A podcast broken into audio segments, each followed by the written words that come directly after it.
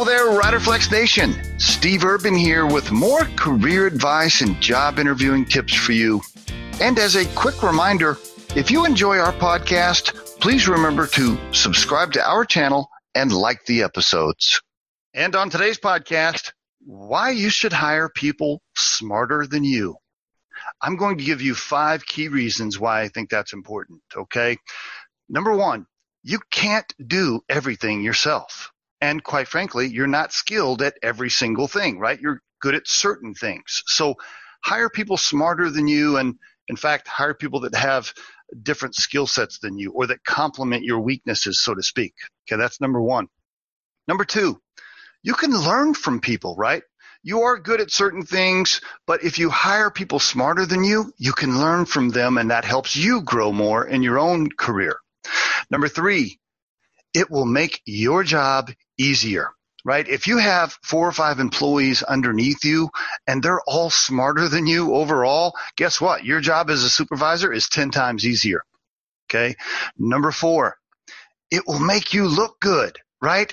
Great employees, great associates that are smarter than you make you look good. You're the one that ends up shining, of course, along with your team, but you'll look better.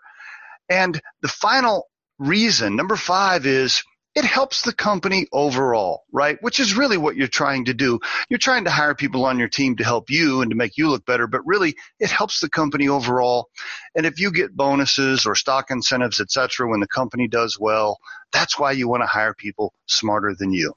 The last thing on this topic I'll say is this, and I've seen this happen a lot in my career, and it's really unfortunate supervisors will tend to shy away from really sharp candidates or people that might be overqualified or people that might actually have bigger resumes than them or they've done bigger things than than they've done. So I, I see people shy away from that and really that's an insecurity problem right? They're just insecure they're they're not confident in their own position and so they're scared to hire people with bigger resumes or or more experience and, and that's just a bad idea. I, I would just encourage people to never think that way. If you hire somebody with a bigger resume than you, that knows more than you, and has bigger accomplishments than you, it's only going to make your job easier and end up making you look good. And there is your Riderflex tip of the day.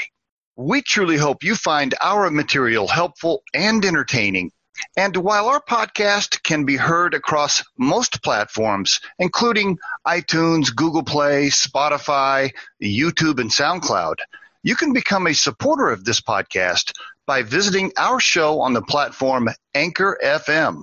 That's anchor.fm slash riderflex. You can also send us your questions or suggested topics for future episodes to the email address podcast at riderflex.com or drop us a voicemail at 888-964-5876 extension 710. Visit riderflex.com to learn more about us. Thanks so much for listening, folks, and have a great day.